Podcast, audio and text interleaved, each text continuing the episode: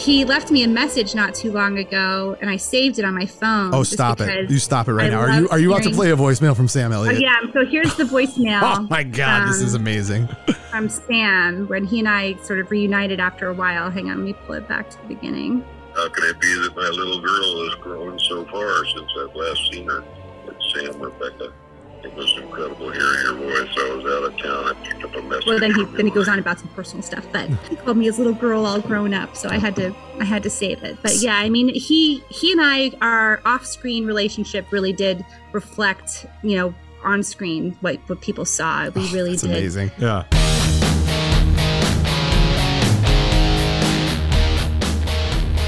Welcome to Buzz in the Tower, a podcast dedicated to the movies of the 1980s. Our mission is to take you on a most excellent adventure through time. Buzz in the Tower is so much more than a podcast. It's the map to One Eyed Willie's treasure. And all you have to do is sit back, listen, and repeat after me. Klaatu! Barada! Buzz in the Tower answers the questions you didn't even know you had. Like who would win in a fight, John Rambo or Hans Gruber? Or who is dreamier, Jake Ryan or Marty McFly? So as we rank, debate, and offer fresh takes of the best of the best from 80s cinema, please remember, life moves pretty fast. If you don't stop and listen to a podcast once in a while, you could miss it.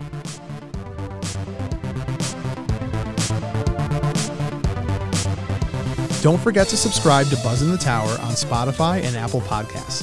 For bonus content, you can find us on all social media channels by searching our handle at Buzz in the Tower. For more podcasts, information, or to contact us with topics you'd like us to talk about, visit our website, buzzinthetower.com. That's B U Z Z N, thetower.com.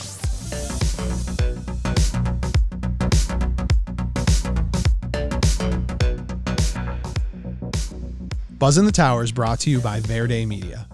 Max, I couldn't be happier with the way our website looks. So good. Yeah, if you haven't had a chance to take a look at our website yet, you need to right away. These guys, website development, online marketing, they are outstanding. Am I exaggerating at all? It is so choice. If you have the means, I highly recommend having them build you one. I love it. I love it. Um, look, they're the best of the best. And working with John, uh, their owner, a self admitted 80s martial arts movie nerd, was an absolute joy. Is that why you said the best of the best? That is why I said that Yeah. was a tip of the hat to John. Um, they're more than our sponsor; they're our partner. And if you are looking to build a website, they are the group to go to. Uh, find their link on our website and check them out. Verde Media.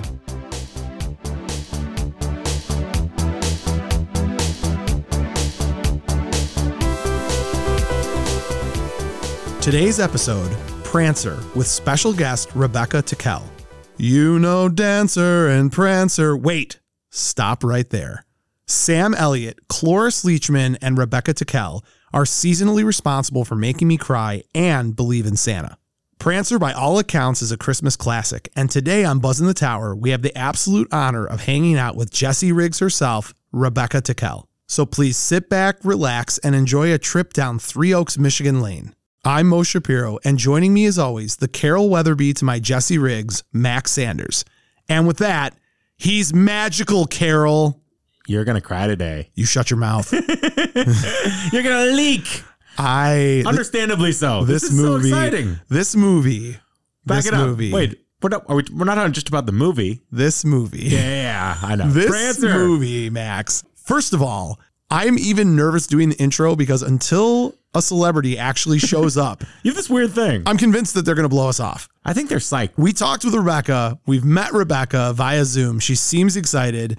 She's coming on in like two minutes. So Her we, voice we got is still the same. It she. freaks me out. She is intelligent. She's beautiful. She's Jessica Riggs. She's Jesse Riggs. yeah, she grew up to. It's be, yeah. unbelievable. Unbelievable. Max, let's get all of the stuff we need to get out of the way so we can jump into this. So number Santa, one, real. real, Yeah. big time. We're wearing uh, tonight for the show because we'll have a little bit of Zoom that we can show people. We're of course sporting our 80stees.com t-shirts, Woo, jelly of the month. and I'm wearing my Transformers Dinobot Father's Day shirt, Grimlock Strong, and I love that shirt. Uh, go to our TikTok page. Subscribe, follow, share, whatever the terms are. Max knows it better than me. Be entered to Sounds win a $50 gift card. Max announcement time. Are you ready for an announcement? Yes. Give me a drum roll. Don't Don't we have one? Let's see. We got some sound effects. Let's Wait, see which okay, one's the okay. drum roll. We have a Patreon. We do? Yeah, we have a Patreon. So here's the deal. We have amazing fans and people reach out to us all the time and they're like, how can we support you guys? And we tell people all the time, follow us, like us, subscribe, Pay social water bill. media. Yeah. Now you can actually pay Mo and Max for what they do. So the way the Patreon works, you're going to go to www.patreon.com slash buzz in the tower. Makes sense. Surprise, surprise. There are three levels you can enter at. You can be Goose, you can be Iceman, or if you're a big spender, Maverick. I'm not going to dive too much into all of the ins and outs. I will tell you right now. Take a look. You'll see what the different levels of support get you. It's everything from shout outs on the show, behind the scenes video and audio, ability to vote on different topics we're going to cover, a little bit of everything. Max, it's exciting. It's just a way for our fans to show us appreciation and for you and I to keep rolling around in that good old Buzz in the Tower dough. Eventually, there'll be a Viper section where you can get your name tattooed on me. yes, for $10,000. Is that what it was? $10,000. Oh my God. My whole Max. back. I thought- Okay. I, Max, as Yeah. usual, you've taken things too far. I need you to I'm get all, get all the weird out of your system before our guest comes on the show. Uh, Val Kilmer. Okay, I think uh, great. And also, you know what I'm going to do right now because I know we're going to forget it if I don't rue it right now. What? Should we just hop into our commercial? No, you know what? We'll do the commercial later, but it's going to be. T- I know we're going to forget, so just a forewarning. You may be listening to the interview and like out of nowhere hear a commercial, and it's because Max won't remember to cut for a commercial break. Remember what? That's the problem when you're interviewing Jesse Riggs. Woo! And I we- believe. Dude, she's going to tell us stories. We're going to know about Sam Elliott. you We're realize both our interviews are about belief? Tim Capella believes. I still believe. Jessica Riggs believes. Max, on that note, uh, I think I see her in the waiting room. She's here. She's here. All right, collect ourselves and let's hop into the interview. Max, welcome to a very, very special holiday episode. You know how I feel about one particular movie from the 1980s called Prancer. And boy, oh boy, I've been, uh, this is big for me. I've waited my whole life to say these words. Are you gonna cry already? I- I'm, I'm not. I'm going to try to hold it together. Shrink wrapped eyes I'm going to be all right. already. I'm going to be okay. I want to. I want to welcome on behalf of Max, Mo, and Buzz in the Tower, Rebecca Tickell to our Prancer special. We'll call it the Prancer special. Yeah. Um, Rebecca, who played the infamous Jesse Riggs. Not in- infamous. That's bad. Oh yeah, that's right. How about the Oh. Holiday That's saving, the spirit of Christmas herself? The plucky schemer. Yeah, Jesse Riggs and uh, Rebecca. Before I go an inch further, thank you so much for joining Max and I. Oh, it's such a pleasure to be here and to be with you guys. What a great thing to do this time of year. Well, I can die now. Max, are you good? Yeah, I think I'm good. good. Yeah. Excellent.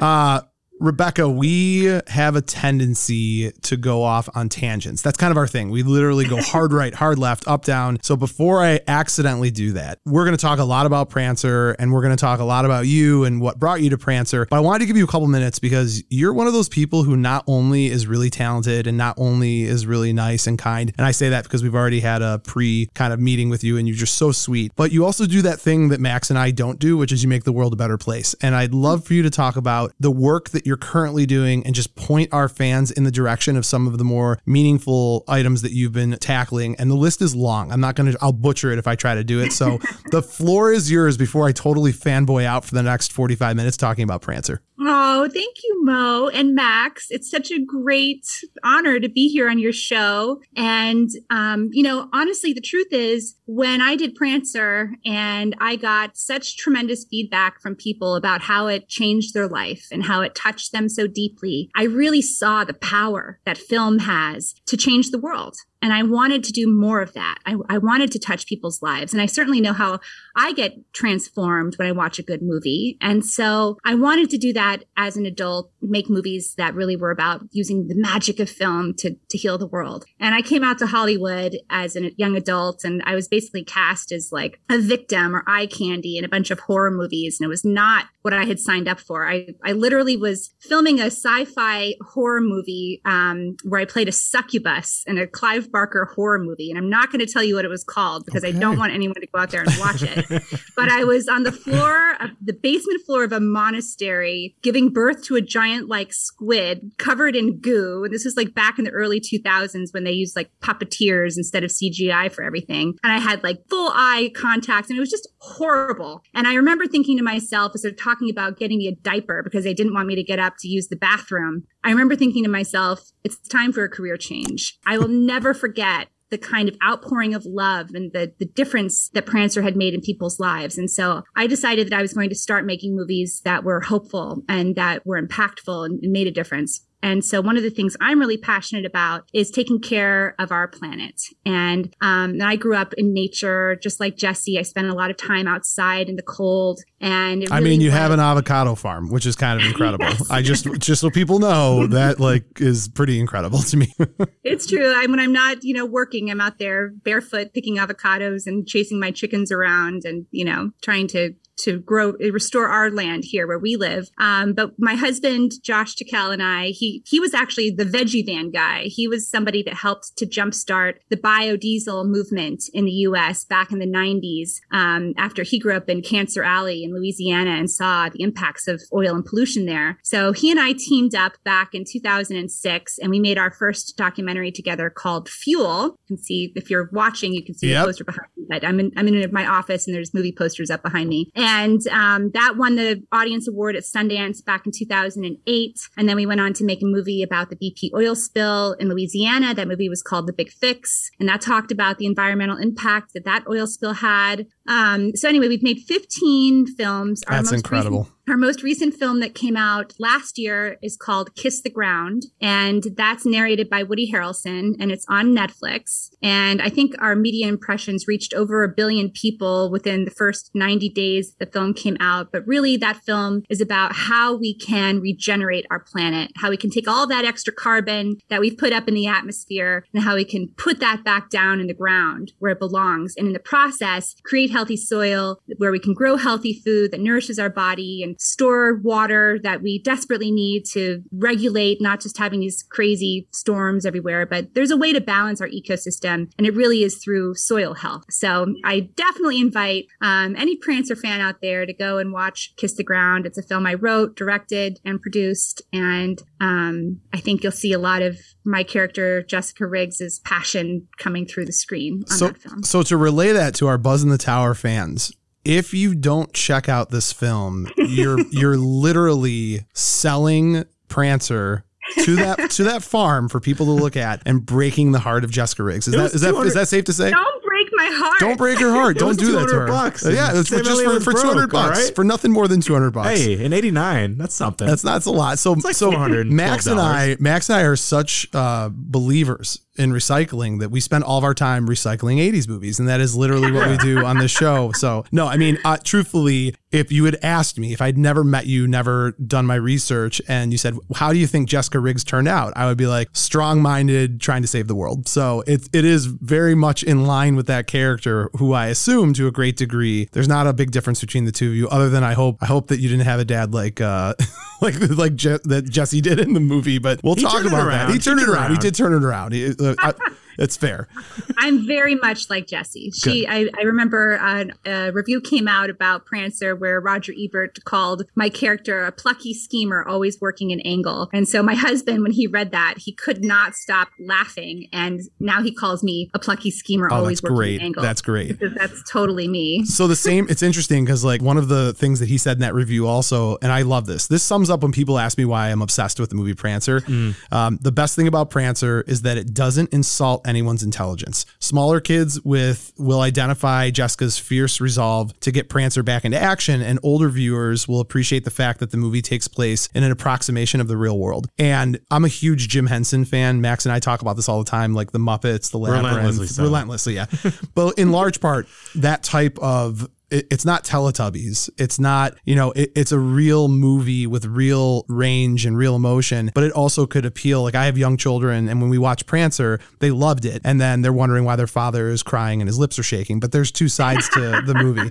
So for any lunatic who hasn't watched Prancer, who hasn't had the pleasure of watching this movie, uh, a farm girl nurses a wounded reindeer she believes is one of Santa's, hoping to bring it back to health in time for Christmas. Her holiday spirit inspires those around her. Something her disheartened father is having trouble understanding. This movie was released in 1989, Max? Yeah, only two Christmas movies that year. That- this and National Lampoons. Oh, that's a rough So- one to go up against. No, National those are two great ones. They're great ones, but National Lampoons. different vibes. Uh, directed by directed by John Hancock, uh, written by Greg Taylor, who also wrote both the Jumanji films. Right. So he's got And some Harry the chops. Spy. Yep, there you go. Uh, we've got Sam Elliott as your father, John Riggs. We've got John Duda as Steve Riggs, your brother. Rebecca Tickell, obviously, is Jesse Riggs, the single greatest character in any 80s holiday film ever made. Uh, Can I take you around with me to talk to people? well, the answer is yes. Max already asked me if I was going to leave my wife for you, and I said it's really up to Rebecca. I, it's you and Elizabeth Shue are in a neck and neck run with me as far as doing it. So, actually. You Oh and my, my husband God. can duel it out. It'll be great. I, well, he'll probably win if he won. If he got you, he's probably already better than I am. I'm just good at being silly. That's about all my skill set is. And then Abe Vigoda as Dr. Benton, Ariana Richards as Carol Weatherby, and uh, Johnny Galecki, uh, which it's so funny people forget. Additionally, not just in this, but in National Lampoon's uh, Christmas Vacation as well. And uh, if you don't know who that is, that's from uh, God, what's the Big Bang Theory? Took me a minute to think It's about Rusty. it. Yeah, Yeah. thanks. And then uh, Cloris Leachman, who I, I thought you were gonna forget that. I wasn't going to forget that. With like was- the worst wig ever. By no, the. Miss Her McFarland. She was fantastic in this movie. Her hair looks ridiculous. Um,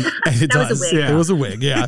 And this movie is set in Three Oaks, Michigan, so it's basically our birthright to talk about it as being in Michigan as we are. Doesn't exist in real life. I no, looked it up. doesn't. I, I've looked for it. I'll go try to find it one day. So I can answer Rebecca, your questions around that. yeah, right. She's she's probably like, okay, these guys are really pretty into this. So, uh, giving, giving. Let's let's start at the beginning. Tell me how you arrived at the movie Prancer. I was a trash tramp in a, my Christmas or my my uh, elementary school play. We did a play called Dungaree World, and I was in second grade. And I just came out for one tiny little bit, and I threw trash at the audience. But apparently, I wasn't bad. And this um, singing teacher from New York, I, I was in Vermont at the time. And the singing teacher that was pretty well known was in the audience and he saw me performing and he just said I had an incredible stage presence and I my mom should take me to New York and I should audition to do jingles for commercials. And so my mom, having had uh, her own hi- unique history in show business, um, she, you know, that song, Don't Pull Your Love Out on Me, Baby. Yeah. That that was actually written by my mom's first Oh, that's wild. about my mom's bad temper, actually. So, That's great. um, That's so she was like, okay, took me to New York and I got an agent to audition for jingles, but then we never heard from her until a year later. I was eight. And that was 19, that was 1989. And, um, I went down for an open call for they were looking for someone to star in this Christmas movie Prancer. And so I will never forget going down to New York, crossing over the Washington Bridge, just like the excitement of like seeing all the lights of the city and going into the city and um, the, the hallway filled with kids, you know, all auditioning for this part. I mean, they auditioned 100s Mhm. of girls for this part. And um and I remember when I read the script with my mom, I remember I cried. I remember just like it, something in me knew that this was me, that this was for me. I just I felt it in my bones when I read the script. And actually that was my really my first time reading because I was pretty dyslexic as a kid and I was able to read that script and that was pretty much the first thing I had read Wow. when I was eight years old. And um and I went in and I auditioned and then they called me back. They're like, don't go back to Vermont, stay. And then they called me back the next day and then I went in again. And I think three or four times they called me back until finally the director and the producer were there and it was down to me and just a handful of other girls. And so I went in and did the the final audition with them and then they had me come back and it was me Ariana Richards, who ended up playing Carol Weatherby, and um, Abby Gabby Hoffman, Abby Hoffman's daughter, Yeah, all down to the final final three for the role of Jesse. And we did um, we did a screen test, and then um, I remember I think it might have been with Sam. Actually, Oh man, Sam Elliott, the old double deuce. Like this is as if the movie itself and your performance isn't enough. The fact that you then sprinkle in Sam Elliott, that Max and I have an unhealthy obsession with him as Wade, as Wade Garrett from Roadhouse. It gets talked about a lot on our show. He is he is an amazing human being. He's but he's but he's also a method actor, so he was always in character when he and I interacted. Oh wow. Oh, was, it, was he always kind of frustrated with you then? That must have been Yeah, terrifying. well, he he was very he was a bit gruff. you Yeah. know? Oh He was- wow. yeah. Your Um, your guys' chemistry is I mean, I I joke, I make all these jokes about how like this movie brings me to tears, but the interactions that you have with him and like his his twist and his ability to move from kind of like I need to do what's best for you and get you out of the house to to the end of that movie. I mean, I I can't I can't even in prepping for this show watch the scenes without my eyes watering up and it's so believable. You guys both have incredible chemistry with each other. It reminds me of you and your oldest daughter. I she's Uh, a do spitfire I have it right? well. A Yeah. little a little bit. I'm not as gruff as he is, but yes, a little bit of a spitfire You're pretty gruff. And then Ariana ended up going on to do, uh, for those that don't remember, Jurassic Park, which is, I think, like probably the most memorable role that I could think of on my head, and for her at least, right? Yeah. Yeah, yeah. Definitely. Yeah. The the directors ended up showing up at my doorstep in Vermont because the producer had worked with um uh she had had a girl in the movie Dune that she had produced that Jesus. the mom was a little bit off her rocker and so she didn't want to hire a girl whose mom was crazy again and so she came to interview my parents to make sure that they weren't going Oh, wow. to work with i remember i fell asleep at the dinner table and i woke up in the morning and i was like did i get it and my parents were like yeah you got it Oh, that's so great. That's great. Props to the parents. Right? Yeah Did they? I'm sure they reminded you of that too. They're like, just don't forget, we we we played it cool and didn't act crazy. That would be like my kid's nightmare. Is like, Dad, pull it together, please, or I'm not going to get this job. they held Uh, it together for one night so That, the one night is better than most parents. I, I wouldn't have held it together that well. So you get the role, and we talked a little bit about the relationship with Sam Elliott, but I'm trying to tee up these questions. But the reality is, like, I don't even know that I need to. Just, I love hearing this. Like, you, you Well, show listen, up, like, walk me through crazy? it. Yeah, tell me Listen. everything crazy about this movie because I want to so know. Sam, he was gruff, but I loved him. You know, my own dad was really gruff, and so that wasn't an issue for me Mhm. um, at all. Um, but let's see. He left me a message not too long ago, and I saved it on my phone. Oh, stop it! You stop it right I now. Are you are you about to play a voicemail from Sam Oh, Elliott? yeah, so here's the voicemail Oh my God, this is Um, amazing. from Sam when he and I sort of reunited after a while. Hang on, let me pull it back to the beginning. How can it be that my little girl has grown so far since I've last seen her? It's Sam, Rebecca. It was incredible hearing your voice. I was out of town. I picked up a message. well then he then he goes on about some personal stuff but he called me his little girl all grown up so i had to i had to save it but yeah i mean he he and i our off-screen relationship really did reflect you know on screen what what people saw we really Oh, That's did amazing. Yeah. So just so Um, just so you know, No, like when you guys were fighting in the car and all that. I- and I you just- get I'll- out. I'm just like, I want to put this out there on behalf of Max and I. I will do whatever you need me to do to save the environment. If you can get him to come on our show and talk about Roadhouse, I'm just putting it out there. I like if there is any like oil tycoon that you need me to go you know, take out, I, I'm willing to go whatever length is necessary. Max, tell me that you wouldn't feel the same way. we Like, should do what she did and go cross country in a biodiesel car. Yeah. And podcast from every state. if that's what you need us to do, we will we will be your minions. But I'm sorry, back to Prancer. Back to, that's amazing. Hearing his voice. see that's what I can do. Oh man. Oh boy. So you get on set and and what's set like life and walk us through it, you know?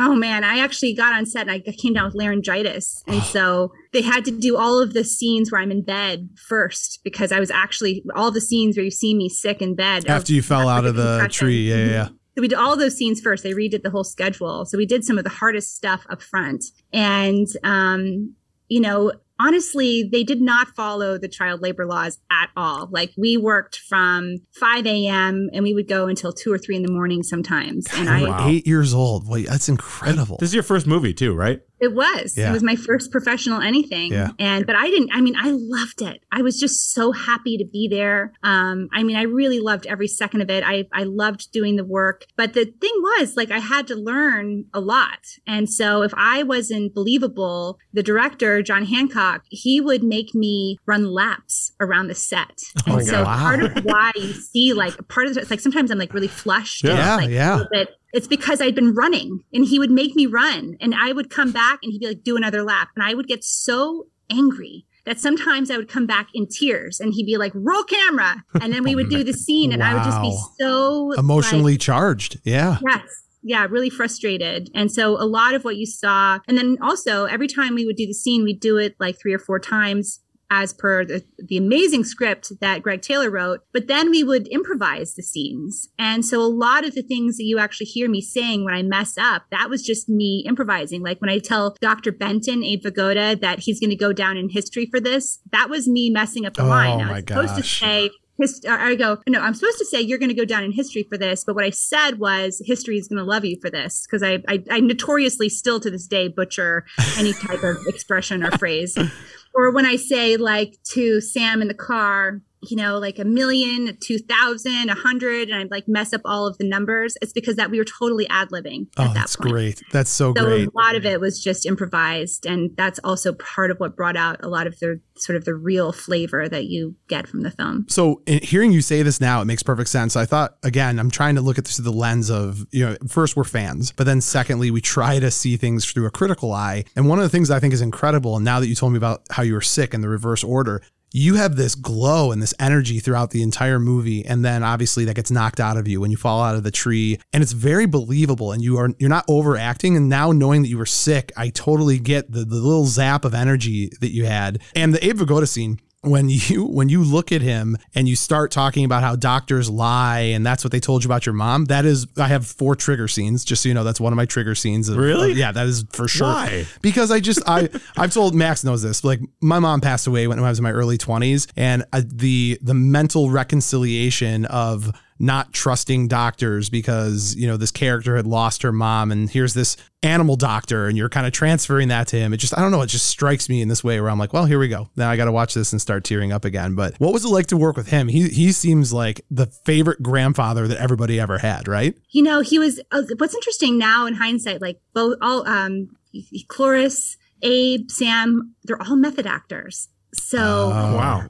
Um you know abe sometimes like when we were walking around out the we were outside the uh the cage where prancer was in the cage and he would do things to make me laugh like walk in slow motion like they'd be like okay do it half speed for focus for the focus puller Mhm. and so he would go in slow motion and like and make me laugh but in that scene and that you see in the barn and then with me um hanging on to the car um he was kind of he was frustrated with me and he let me know it. And so we were actually having we were engaged in like a real struggle in real life off camera as well as on camera. And so you that really shows up in the scene. I think i think the director and john hancock i love him. Like i've been in three of his films. Um but i think that he just really encouraged them to be re- in real life with me the way that the characters would be so that i would have this really authentic relationship with them on camera. And that was okay with me. Like i mean i was confused by why these people were so rude Yeah, yeah, sometimes. Yeah but that shows up in the way that I am interacting with them on camera. I mean, it was very real. That's incredible. I mean, it's, I guess uh, you and I, maybe, Max, we take for granted the fact that, because I'm just thinking of my own children. You're eight years old, and I have kids at that age, and to try to solicit emotional responses from them, it has to be authentic. They can they can read BS pretty well. Like i- if and so I guess it makes sense the method acting triggering that. But I would have freaked out. uh, you'd freak out now at your current age. Sam Elliott being mad at me? oh my God. oh God! You know, actually, when I'm standing with him, um, he's holding me in the window, and we're looking down at the Christmas carolers Yep, at the yep. end. Um, I'm supposed to laugh at something that he says, and I remember we did the rehearsal, and after we did the rehearsal, he looked at me, he goes, "That was terrible." He's Oh like, my God. He's like, you can't laugh like that. That was really bad. Okay. I was like, okay. you guys will do it better next time. You know, like everybody was really pulling for me to do a good job in that role. Max, remember when I said at the beginning that we would forget to record a interruption? Yeah. Well, we did forget, so we had to wait until she left and Her then stories are record so this. good. just stay tuned. There's even more stories to come that we already know about because we had to travel in a time machine to come back and leave this message for our sponsors. Enjoy.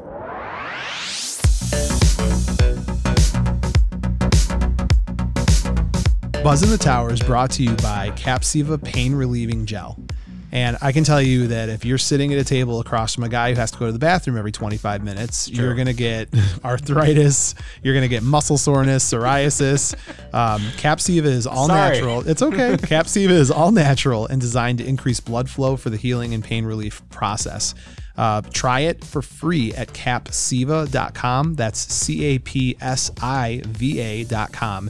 And uh, you know, Max, I'm an old man and I need this kind of stuff. It works. Is it's it's great stuff. Yeah, it's like Wilford Brimley and Cocoon. You know what I mean? It's, you feel revitalized. It, that's exactly what it's like. Buzz in the Tower is also brought to you by Lindsay Larrabee Photography. Uh, if you have checked out our website, hopefully you have. You've seen the amazing photos that were put up there. Lindsay, good. yeah, Lindsay and her team did all of those. She teased my hair. She was she was fun to work with. Uh, just made the whole experience really exciting for us. She has been taking photos of families, children, and smiles in Metro Detroit since 2017. Um, she loves what she does, and it shows. She works with her clients, catches everything in the moment, and adores watching the connections and relationships unfold in front of her lens.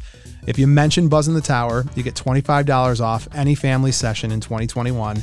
You can find Lindsay on our website under our sponsors page. Uh, check her up and get some work done. She is fantastic. Yeah, she made us look good. She can make anyone look good.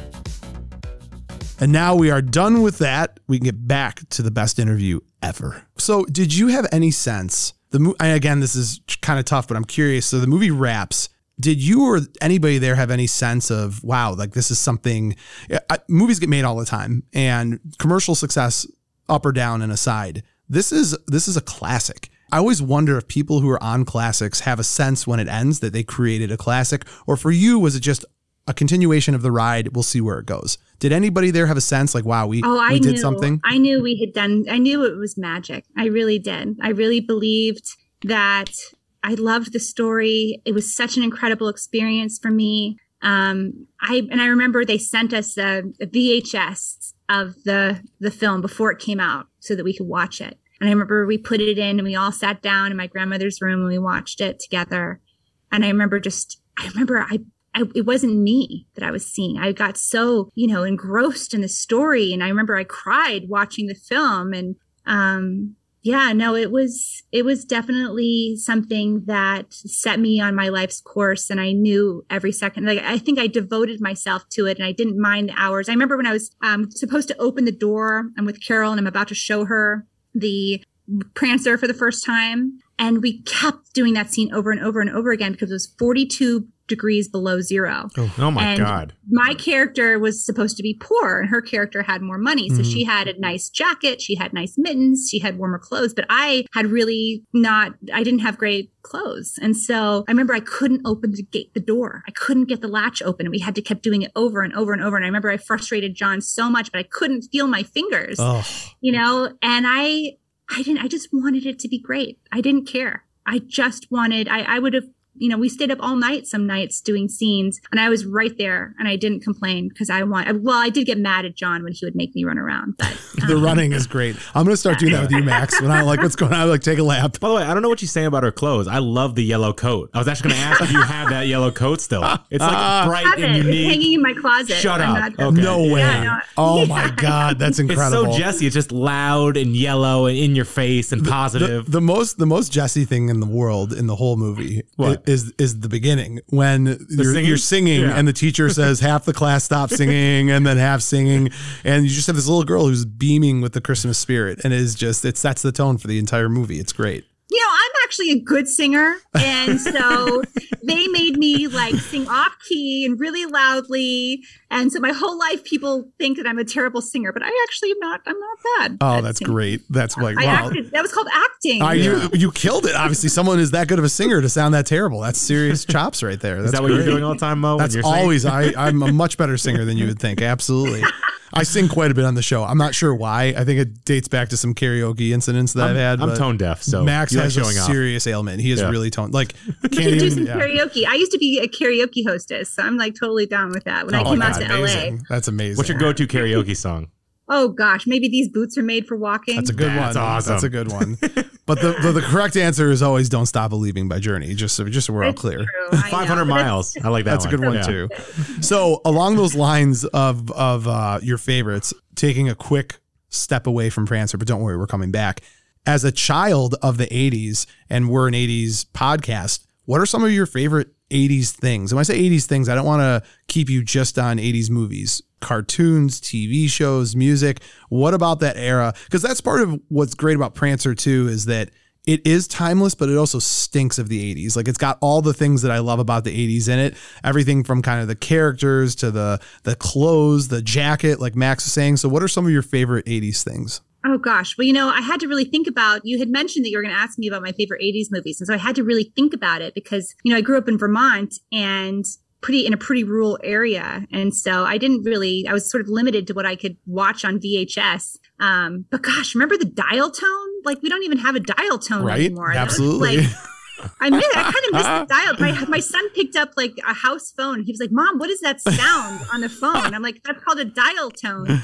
And actually, my voice often will trigger the phones. Like for some reason, like I'll just it'll just like hang up when I'm leaving a voice message for someone, or it'll like re- re- ask me to re-record. Like it triggers these weird signals in the phone. So I really miss the old-fashioned phones where it wouldn't hang up on me, and you actually had to know a person's telephone number to dial them. Oh, these old things that our kids will never know. Right. But in terms of movies, I mean, honestly, I think my favorite was Ferris Bueller's Day Off That's Yes. a very Uh, solid pick. And The Breakfast Club, and of course, The Princess Bride, um, Back to the Future, right? So- I actually got to go to the Back to the Future 2 premiere with Raffaella De Laurentiis, and I met Arnold Schwarzenegger, Danny DeVito, Donald Trump. Um, just it was like I remember it was on the Universal lot. It was so it was like I remember my eyes were like giant golf balls. Oh the my whole gosh, time. that's wild. That had to be the biggest premiere of that year, probably. Oh yeah, Yeah. for sure. Yeah. Yeah, yeah. It was they closed down the, all of Universal Studios, or at least the lot, and the whole thing was taken over with this big movie premiere. But back to movies. I mean, do you want to know the truth? What my real favorite 80s movie Yes, is? Dude, absolutely. it's Dune, right? Like my mom banned me from watching this because I watched it so. oh, I'm excited. times. I'm excited. and I think still to this day, it actually is one of my favorite movies. Dirty Dancing. Oh Like, yes, absolutely, absolutely. Come on, Johnny, baby. I mean, No puts baby in the corner. Nobody puts baby in the corner. Of mean, come course, of course, Jesse Riggs loves Dirty Dancing. This makes perfect sense to me, right? You go from saving Christmas to saving the the poor dancer that got knocked up to saving the environment. These are like the It makes Plucky Hall of Fame. women of the Absolutely, 80s. absolutely. Yeah. Throw throw like throw She-Ra in there and a couple classic, you know, empowered '80s cartoons. Rain. Oh, Oh, Purple, yeah. Max loves Purple Rain. Yeah, yeah. Yeah, you don't like it. I weirdo. just, it's not that I don't like it. I just don't love it. You just hate Prince. I don't hate Prince. And joy and purple. you stop the it right big, now. the big chill. That was oh, another that's a Oh, great yeah. one. Absolutely, absolutely. And then, of course, Steel Magnolias. Like, you know, I'm like still Makes me a sob. Yeah. yeah, if you can't tell, Max and I are overly emotional as it is, so we, we try we try to like limit it to things that don't make. We did uh we did an episode about Mother's Day, and we talked about our favorite Mother's Day films, and it was just it was very difficult for the two of us. There to was get rivers through. of tears. Yeah, we were just terms of endearment. Kind of just push it up. Terms of endearment is that that that is the that'll kneecap you. If you, I think like a good test to see if someone's a sociopath is put them in front of terms of endearment. And if they don't cry, lock them up. Lock them up right away. seriously, I'm like a puddle with that movie. Actually, do you want to hear another crazy secret? Yes. Yes. um we you know where i grew up in vermont because prancer we had this sort of a big premiere in burlington and the senator came and um, the mayor and then the movie theater gave us free passes to go see movies. And so my mom was like she but she couldn't get in without me. So she took me to see like all of these totally inappropriate films. Like we went to see born on the fourth of july. Oh my in the god. theater. That's but the one where she took me to see that like forever scarred me was um oh gosh um uh, with Laura Dern and Diane Ladd and she plays her mom. Blue like, Velvet? super- is it no no let's not blue velvet it's like way dark and she like smears the lipstick all over her face um Oh it's a david lynch film wild at heart Wild my mom heart. took me to see that in the movie theater which is like totally not you know Well, like anything David Lynch. movie. Yeah. And so the funny thing, I remember like I halfway through the movie, I was like, "Mom, this is totally inappropriate." And I like went out and like I went to the bathroom and I didn't come back in the theater. But the funny thing is now Diane Ladd and Laura Dern are my friends, No way. and so I told Diane, I'm like, Diane, you know, when I was little, my mom took me to see this. She's like, "Oh, bless you, my poor child." And she's like, I live in Ojai, California, and she lives in Ojai. She's like, she's like my Ojai mom now. Mm. Um, but I kind of feel like somehow because I saw in the theater, I like manifested them in my life, and I don't know. Yeah. Well, and so this actually segues perfectly into one of the things I'm curious about. And I know you've got some beautiful children. If you want to give them a, a quick shout out, uh, I think Yeah. two, correct? yep, I have yeah. a four-year-old Jedi, and my daughter is Athena. She's seven. So my childhood, one of my childhood best friends, uh, Max, you know Brian, right? yeah. So uh, his last name's Hunter, and his son is Jediah, but they call him Jedi Hunter, which I think is just about as cool of a name as you can give a child. It's uh, it's certainly better than what Mo stands for. I can tell you that right now. So I, I would love to know have they seen Prancer and what is kind of like what's that like, right? Do they grasp what mom and dad do? Because I know on the other films you work on, I just wonder if the content is a little bit out of reach for them, whereas Prancer is probably more, you know, in reach for them. You know, actually, on my Instagram page, there's a photo of me showing them the film for the first time, and um, they, they kept looking at me and then looking at the screen, and they're like, "Mommy, why was your dad so mean?" Like they couldn't understand why he was so mean. I'm like, "Well, that wasn't my real dad." And because we make movies, they understand like that what they're watching is Right. like they understand that they're not real because we do a lot of animation and we do like and they're on the set with us all the time. In fact, my daughter is even in a film that you can watch online for free. It's called the Earthing movie. Um and that's sort of about our our process of her being sick when she was little and how we healed her. It's a really beautiful film. And so they get it. They're in front of the camera all the time. And in fact, all of the movies that we make, they kind of feel like their movies. They feel a sense of ownership of it. So Oh, that's cool. they know that it's not real, but Family they were business. like, "But mom, what? Like, was a reindeer real? Like, they couldn't understand that. Like, you of was an course said yes. The movie wasn't real, but just so we're clear, Well, the was reindeer real. was. Yeah, boo. They Boom, really are right? reindeer. Yeah, yeah. Yeah. Well, actually, this is a funny story because I was on the Today Show promoting Prancer, and Deborah Norville was hosting the Today Show at that time. This was back in 1989, and she was talking down to me. I was like holding on to this like reindeer that wasn't Boo, the pregnant female reindeer that actually played Prancer. And they had a pregnant female reindeer because female reindeer will keep their antlers longer than a regular reindeer. And so we, the, and actually she lost her antlers the day after we stopped filming. Oh no, that's wild. crazy. But so I was on the show and it was, I think it was like actually like a, a caribou or something. It wasn't even a real reindeer. And I'm like, It was a holding this wild animal. And Deborah's asking me questions like, oh, like Prancer, did you get to meet Santa Claus? And did you get to ride on Prancer's back?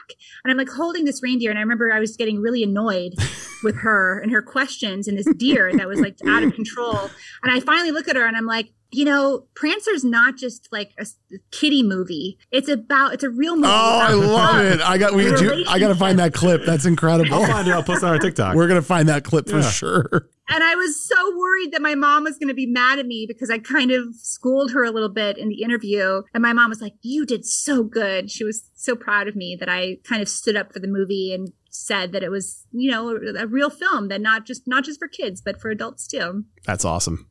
All right, so we've got a couple more things planned. I mean, here's the thing: I have to be conscious of the time, or we'll keep you here for two days, and I, I think that's not probably fair to your family. So, one thing that Max and I were real excited that you agreed to, shocked and excited you agreed to. this is more your thing. This is definitely my thing. Is what we like to call the Buzz in the Tower scene reenactment. We're going to be recreating one of, I think the one of, I say the best scene. Every scene in this movie is the best scene to me. And Max accuses me of this all the time where I'm like, best scene, best scene. But I really love this scene. It's when Carol and Jesse are kind of discussing a big topic of discussion for eight and nine year olds, right? Theology. Is, is Santa real? is Santa not real? I won't share anymore. I'll just hop into character. Now, if you don't mind, I'm just gonna I'm gonna put my wig on. It's my it's my Carol wig because I think that'll help you get into into scenes. So just give me one second here. Not weird at all. Did you tease? Not the, even a little bit weird. Did you tease the bangs? No, I'm the worst because I left the hairspray at home because I wanted to put the big bangs on it and I completely did not. So shame on Not me. authentic. Yeah. Yes. I love in the movie her mom has the serious bangs too. It's like a yeah, and actually, thing. they the, the, they kept coming back. She kept they kept bringing Carol's mom back, and John, the director, was like, "Higher, higher," and they take her back out, and she come back in and be like, "No, we want I want them as high as the girls that we see in the mall." Like, it was really important to him. It makes it 80s. The bangs. Yeah. Yeah. I can't I can't fix the bangs. Oh, that's nice. You kind of you kind of look like Motley Crue 5 years out of their prime. No, Max. I think you look lovely. Yeah. What I look like is Carol. Just so we're clear, I'm Carol. Just like her. And just so we're clear, I'm definitely not living a childhood fantasy right now. So this is just we're doing this for the show. This certainly is not my dream to be in movies with my favorite actors and actresses. You So, look like You Rebecca after she ran around. tonight. Right now, right now in Max's head, he's like, and this is where the show took a turn. Yeah.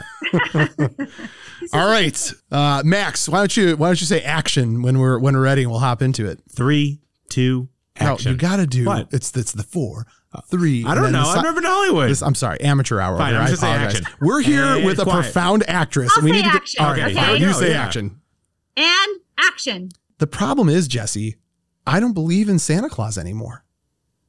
What? I mean, think about it. How could one man climb down all the chimneys in the world in one night? He's magical, Carol. It doesn't make sense. Well, Carol, not everything in the world can be explained. I've never seen Santa Claus, and I've done a lot of looking. You've never seen God either. Does that mean there's no God? Well, how do we know about that for sure? Because if there's no God, there's no heaven. Well, maybe there isn't. All right, for you, Carol Wetherby. You're not my friend anymore. What did I say? That there was no heaven. So? What about my mother then? Well, that was uh that was, that was, that was great. I'm just gonna just gonna I don't even Oh, the light was in the well. No, it was perfect. It was perfect. It was the best. It was the best. The light was was was the North Star, and the angels were looking down on you. I'm so emotional right now. This is. There's my mom. I thought that this was a good idea at first, and now I don't think it was a good idea. oh my gosh, that was amazing. Thank you so much for uh, another bucket list item for me off. So that's that's fantastic. Oh my oh, god, that was so cool. Yeah. Oh man, it is. It's like so. It's like these. These are questions that we're all dealing with, right? Like, oh. Yeah. what about God? What is it? Is magic real? Like, we all want to believe that there's something beyond this life. I feel like like Prancer does such a good job at like asking questions to adults as well as keeping the magic alive for kids. Unrelated. It's cool if I just leave the wig on for the rest of the show. Correct? Absolutely, you look Okay, great. good. think I you just want to make sure. block me. It's, It's it's a classic. I mean, it's I, so There's not that many holiday movies in the 80s too. And the 80s is very like iconically like Christmas, that time of year. When we do our Christmas list movies, there's like 8 to 10. we use a lot of like Rambo and Die Hard because technically those are Christmas fudge in, movies. yeah. yeah. so Lethal Weapon. well, easy Die with the Hard a fudging. it. Christmas? Whoa, Yes, whoa, whoa! easy, easy now. I mean, I, I mean, of, of all people, you're the one who got us to believe in Prancer. I shouldn't have to get you to believe that Die Hard is a holiday movie. It's uh, yeah, it definitely is. Oh no, is. it is. I'm just joking. I don't know, no, I know. um, well, I think now is the perfect time to hop into the Buzz in the Tower fan spotlight.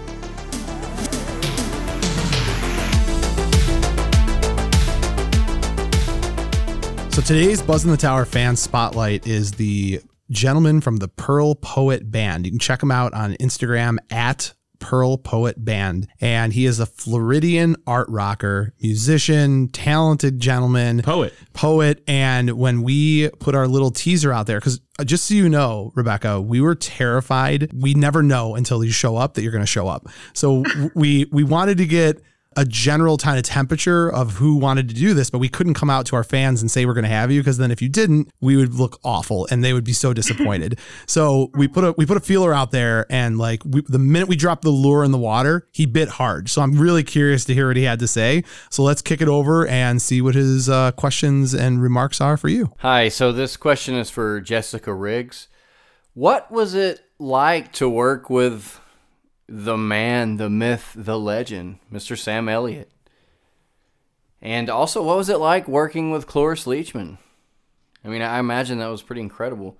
Um, and if I could get one more question in, how does it feel to know that, you know, 30, 32 somewhat odd years later, you still have children, teenagers, young adults, um, middle aged folks, and even older folks that adore this film.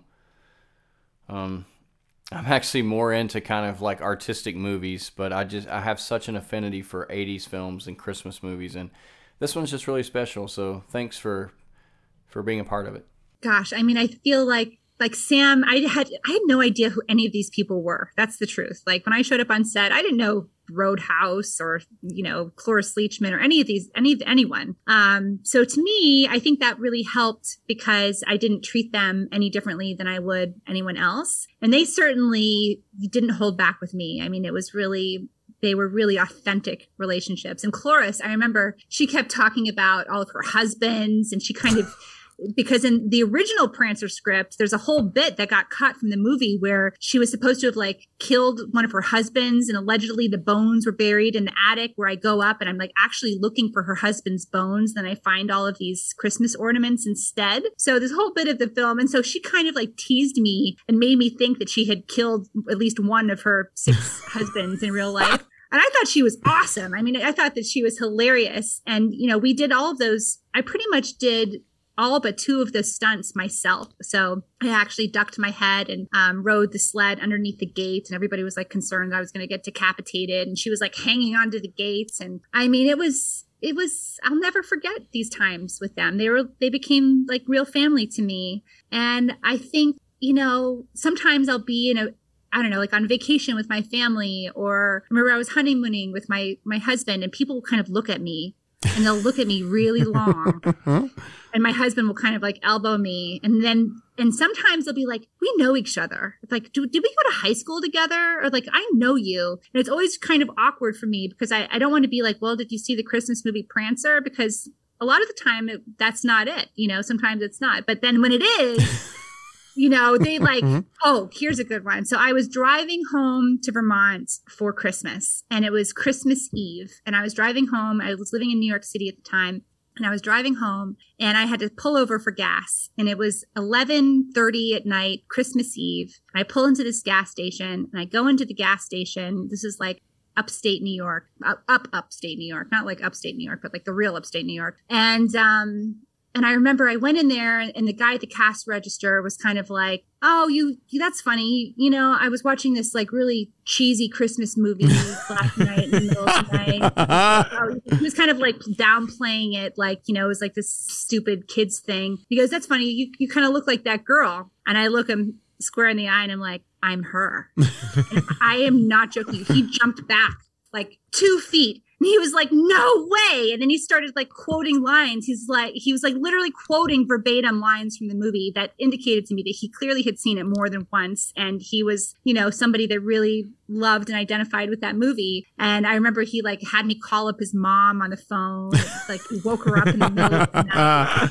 you know so the people who grew up with prancer and i feel like i grew up with prancer you know they really it, was like a part of their childhood. And it's just amazing to me as a 41 year old woman that kids are still watching this movie for the first time. And you know there was a period of time in my young life where it was kind of scary for me to think that maybe this was going to be the biggest thing that i had ever done as an eight year old that the height of my impact or influence or success would be something that I had done as a child. And um, especially when I was failing in Hollywood and I felt a lot of pressure to succeed. Um, and now, as a filmmaker, having made 15 films of my own and sort of like living out this sort of legacy that I feel that Jesse would be proud of. Super I don't proud have of. that feeling anymore. like I, for me, Prancer is something that I'm so proud of. I'm so happy to share it with my kids. I'm so grateful that it continues to live on to this day. And, you know, I love that I'm somebody that can make gr- grown men cry. Like, how cool is that? Mission accomplished. Wonderful. yeah. Rebecca, uh, again, per our contractual obligation for me not to hold you on the show for two straight days, and you uh, your family have to put a missing person alert out. I want to, yeah, Every Christmas. every Christmas we're coming back.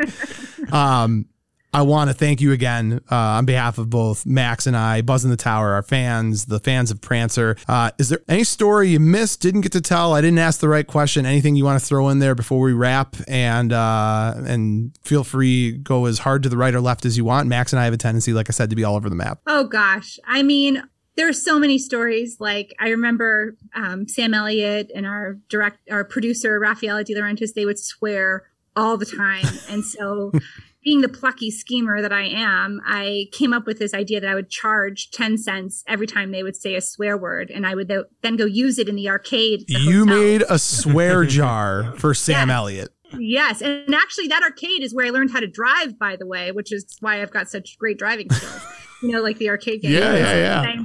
Um, I remember one night, one of the cast members' husbands had gotten arrested and they had to the crew had to go bail him out of jail. And i remember i showed up at breakfast with my little swear jar and i remember they were just like and they were just like swearing up a storm. So i was like sitting i got right in there between sam and Raffaella and all the people and i was like oh 10 cents 10 and then I, I decided to up my money actually to 25 cents per swear that morning because they were really going at it. And then Raffaella uh, she took out a hundred dollar bill and she laid it down on the table and she was like go away. So i, I took my hundred and i went off to the arcade it was it was pretty awesome and actually one other crazy story was one night Raffaella she I mean this was the 80s so every all of the crew was smoking cigarettes and so in my room at the Holiday Inn in LaPorte Indiana was right next to her room at the Holiday Inn in LaPorte Indiana and she fell asleep in bed smoking her cigarette. Oh, wow. And the bed caught on fire. And Oh, wow. The room caught on fire. And I remember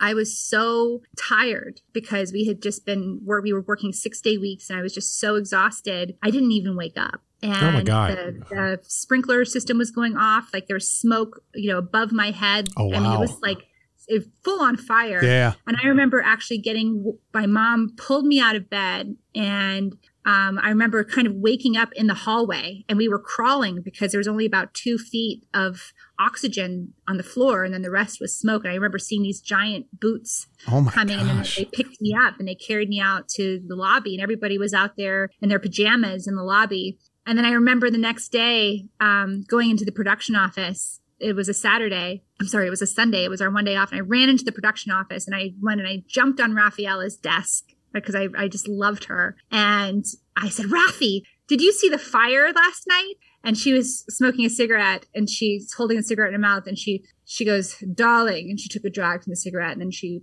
blew it out.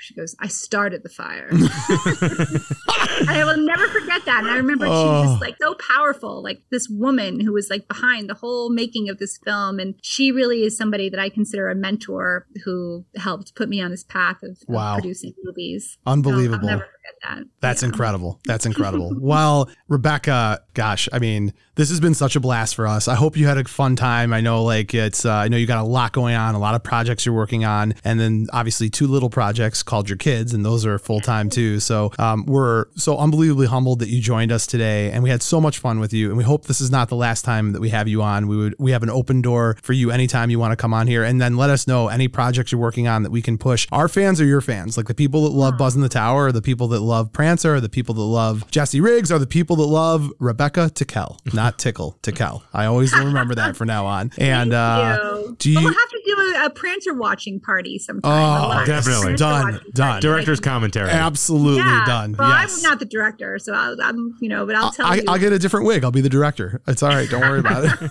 that would be super fun. Unbelievable. Max, any closing words as we wrap the show? I want a picture of the yellow jacket. Do you want a picture of the yellow jacket? There you go.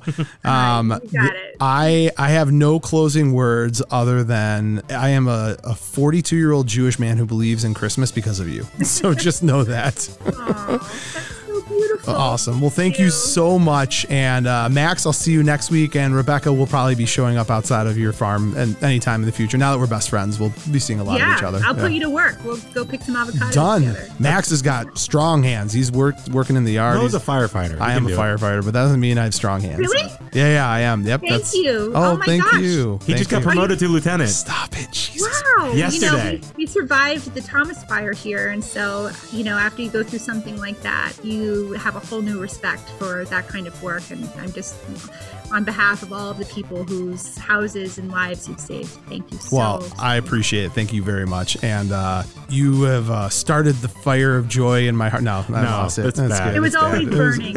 It was, yeah, it was it was good until. On that note, have a great night, folks. Good night.